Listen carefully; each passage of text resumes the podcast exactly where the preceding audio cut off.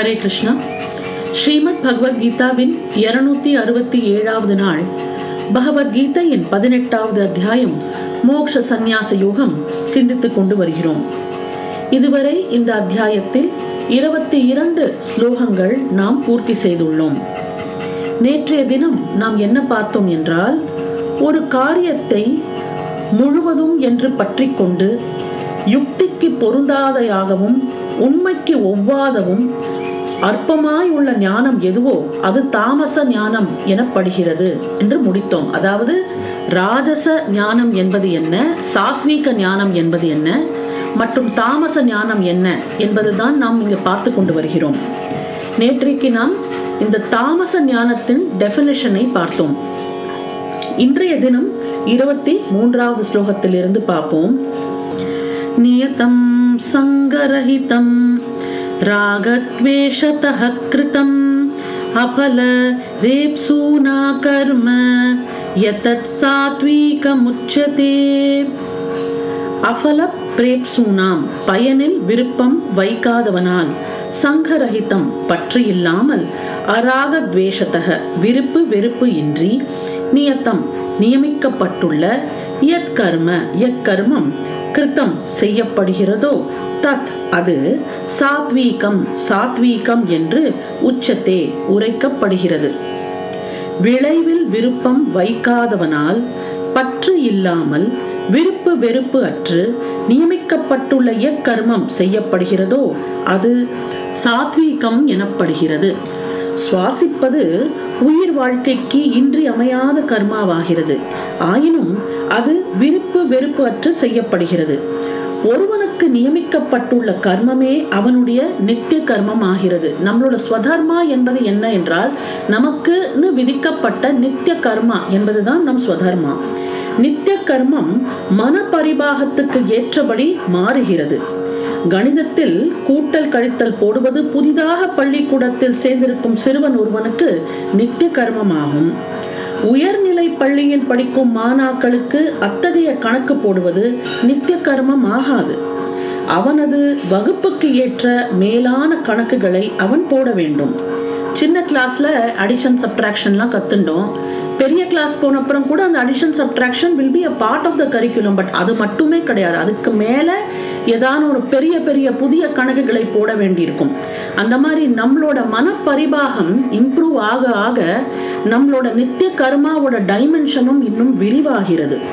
அதுபோன்று அவரவர் பரிபாகத்துக்கு ஏற்றபடி சமுதாயத்தில் எல்லாருக்கும் கடமை உண்டு. அறப்போர் புரிந்து தீமையை களைந்து நலத்தை காப்பாற்றுவது அர்ஜுனனுக்கு நியமிக்கப்பட்ட கர்மமாகும்.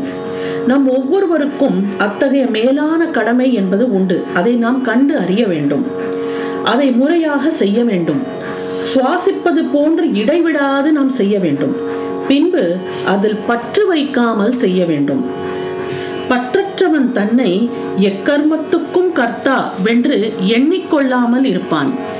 அவன் வெறும் கருவி என்று உணர்கிறான். அதுதான் சாத்வீக கர்மாவாகும். இது ரொம்ப முக்கியமான லெசன் நம்ம எல்லாருக்கும். நித்திய கர்மாவை செய்ய வேண்டும். அந்த நித்திய கர்மாவை பற்று வைக்காமல் செய்ய வேண்டும். நான் தான் கர்த்தா என்று எண்ணிக்கொள்ளாமல் செய்ய வேண்டும். இதுல இன்னொரு ஒரு அர்த்தத்தையும் நாம் புரிஞ்சுக்கணும். பற்று வைக்காமல் செய்ய வேண்டும் என்று சொல்லும்போது ஒரு வேலையில ஆசை இல்லாமல் ஏனோ தானோ செய்யணுங்கிறது இல்லை. அதாவது பற்று எதுல இருக்கணும்னா செயலை செயலுக்காக நேசித்து செய்தல். தன் மேல இருக்கிற பற்றை விட அந்த செயல் மேல இன்ட்ரெஸ்ட் காமிச்சு செய்யணும். Hundred percent involvement in whatever we undertake இது ரொம்ப முக்கியம். சாத்வீக கர்மம் செய்ய வேண்டும் என்று பற்று இல்லாமல் நான் செய்ய வேண்டும்னு பண்ற காரியத்துல இஷ்டம் இல்லாமல் செய்யணுங்கிறது இல்லை எந்த செயல் செய்கிறோமோ அந்த செயலில் தன்னை அர்ப்பணித்து கொண்டு அது நம் தெய்வத்துக்காக செய்கிறோம் என்று எண்ணி அர்ப்பணிச்சு சரணாகதி பண்ணி அந்த செயலில் முற்று இறங்கிட வேண்டும். அப்படியே தன்னை அந்த காரியத்தில் டிசால்வ் பண்ணிக்கணும்.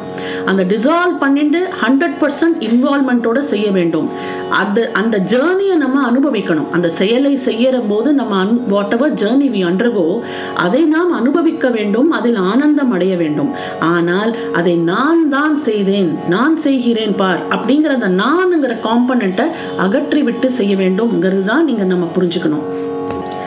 சாத்வீக இயல்புடையவன் செய்யும் ஆத்ம சாதனங்களை ஆடம்பரமாக மற்றவர்களிடம் காட்டிக்கொள்வதில்லை. கூடிய வரைவில் தனியாக அவன் அவைகளை செய்து முடிக்கிறான்.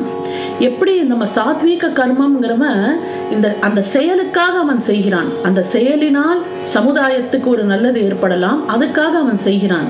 இதனால நமக்கு என்ன கிரெடிட் வரும்? நமக்கு இதுல என்ன பர்க் பாயிண்ட்ஸ்ன்னு நினைச்சுட்டு செய்யறது சாத்வீக கர்மா ஆகாது அடுத்தது இருபத்தி நான்காவது ஸ்லோகம்.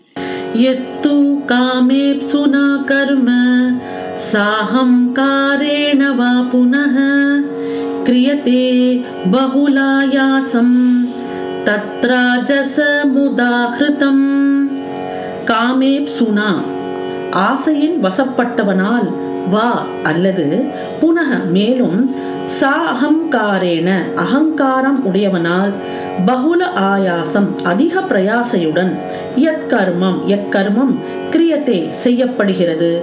து தத் அதுவே ராஜசம். ராஜசம் என்று உதாகிருத்தம் உரைக்கப்படுகிறது.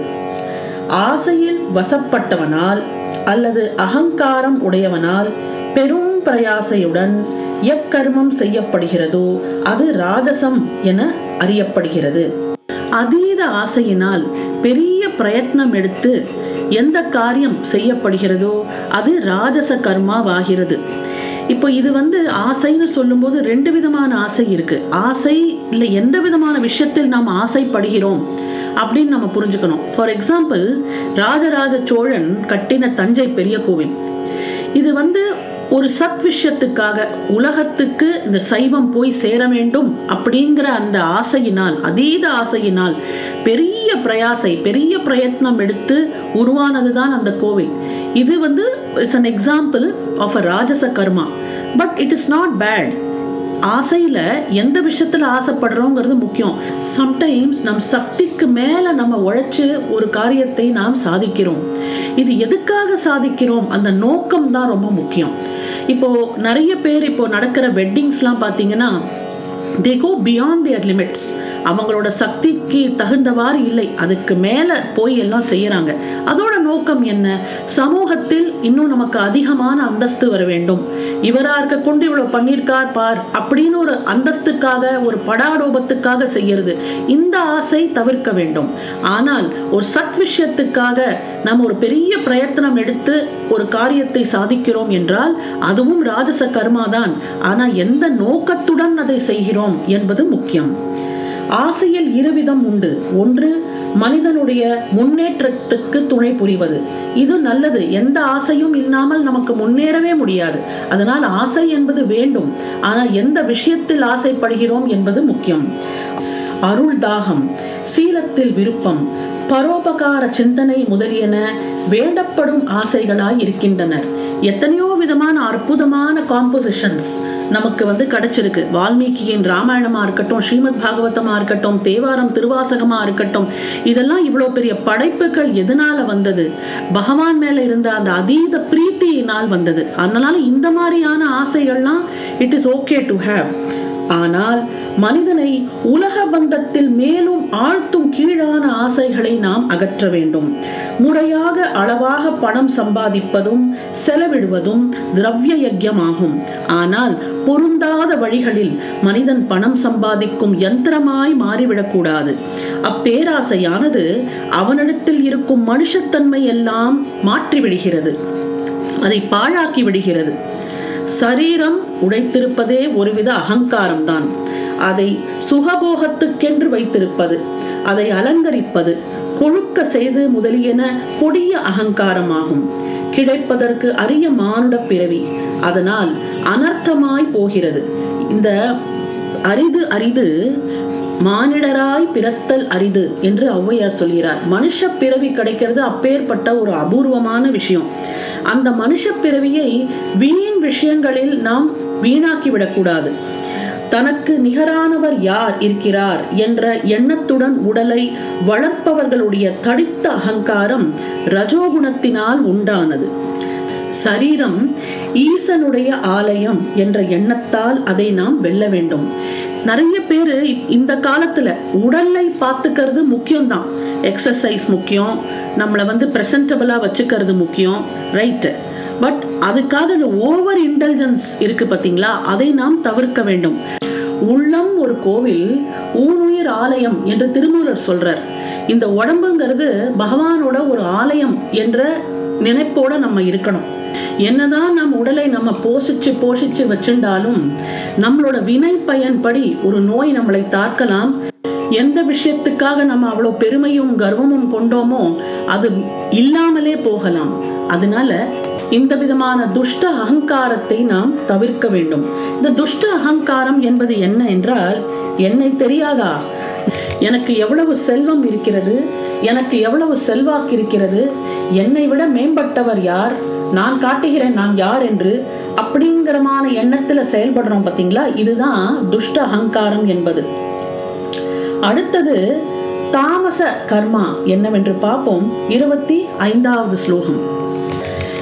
अनुबन्धं क्षयं हिंसां नपेक्षय च पौरुषं मोहादारभ्यते कर्म यतत्तामसमुच्यते அனுபந்தம் வினையின் விளைவையும் க்ஷயம் நஷ்டத்தையும் ஹிம்சா துன்பத்தையும் பௌருஷம் ச எண்ணிப்பாராது மோகாத் மோகத்தால் இயத் கர்மம் எந்த கர்மம்?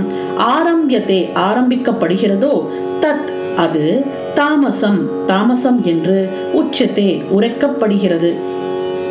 வினையின் விளைவையும் நஷ்டத்தையும் துன்பத்தையும் தன் திறத்தை எண்ணிப்பாராது மயக்கத்தால் எந்த கர்மம் தொடங்கப்படுகிறதோ அது தாமசம் எனப்படும். தமோகுணம் நிறைந்த மனிதனுக்கு தான் தொடுத்த கர்மாவிலிருந்து வருவது நன்மையா தீமையா என்று எண்ணி பார்க்கும் நல்லறிவு என்பது இருக்காது. உடலின் கண் உள்ள வலிவு நஷ்டமும் பொருள் நஷ்டமும் ஆயுள் நஷ்டமும் சேர்ந்து உண்டாகும் என்பது அவனோட அறிவின்மையால் அவனுக்கு விளங்காது. அவனுடைய முயற்சி தனக்கு மட்டுமல்ல மற்றவர்களுக்கும் துன்பத்தை உண்டு பண்ணும் தன்மை உடையது. தனக்கு படைத்துள்ள திறமையானது தான் எடுத்துக்கொண்டுள்ள கர்மத்தை சமாளிப்பதற்கு ஏற்றதல்ல என்பதை அந்த மனிதன் அறிய மாட்டான். விவேகமின்மையே இதற்கு காரணமாகும். பல சமயம் தாமச கர்மா என்று ஒரு காரியத்தில் இறங்கும் போது அந்த காரியத்தினால் நன்மையா தீமையா அப்படின்னு தெரியாம நம்ம ஒரு சில சமயம் ஒரு சில விஷயங்களில் இறங்கி விடுவோம். நம்மளோட திறமைக்கு அது ஏற்றாற்போல் இருக்காது. நம்மளால சமாளிக்க முடியாத பல விஷயங்களில் அசட்டுத்தனமாக இறங்கி விடுவது என்பதுதான் தாமச கர்மாக்கு ஒரு உதாரணம். மிகுந்த தபசுக்கு பிறகுதான் மனிதர்கள் கபடம் கள்ளமற்றவர்களாகவும் தயாள குணம் வாய்ந்தவர்களாகவும் ஆகின்றார். கள்ளம் கபடமற்ற மனிதராக இருந்தால் கடவுள் காட்சி நமக்கு கிடைக்கும். அந்த எளிய மனதை உடையவர்க்கே கடவுள் தம்மை காட்டுவிப்பார் என்று பகவான் கூறுவது வழக்கம். ஆனால் எளிமை உண்மை இவற்றின் பெயரால் ஒருவன் ஏமாளியாக விடக்கூடாது என்று அஞ்சி பின்வருவாறு குறிப்பிடுவதும் உண்டு. பக்தனாக இருக்க வேண்டும். ஆனால் அதன் பேரில் மூடனாக இருக்கக்கூடாது. அதாவது எளிமையாக இருக்கிறது உண்மையாக இருக்கிறது ஒரு மாதிரி இன்னசென்ட்டா கள்ளம் கபடம் இல்லாமல் இருக்கிற ஒரு மனசு ஒருத்தருக்கு இது அமைஞ்சதுன்னா அதுல ஈஸ்வரனோட அனுகிரகம் இருக்கு அப்படின்னு அர்த்தம். ஆனால் ஒருத்தவங்க நல்லவங்களாக இருக்கலாம் ஏமாளியாக இருக்கக்கூடாது. பக்தனாக இருக்கலாம் ஆனால் மூடனாக இருக்கக்கூடாது. எப்பொழுதும் மெய்ப்பொருளில் இருந்து பொய்ப்பொருளையும் நித்தியத்திலிருந்து அனித்தியத்தையும் அகற்றுவதற்காக மனதில் விசாரணை செய்து பார்த்து கொண்டே இருக்க வேண்டும். ஒரு ஜட்ஜ்மெண்ட் மனசுக்குள்ள போயிட்டே இருக்கணும்.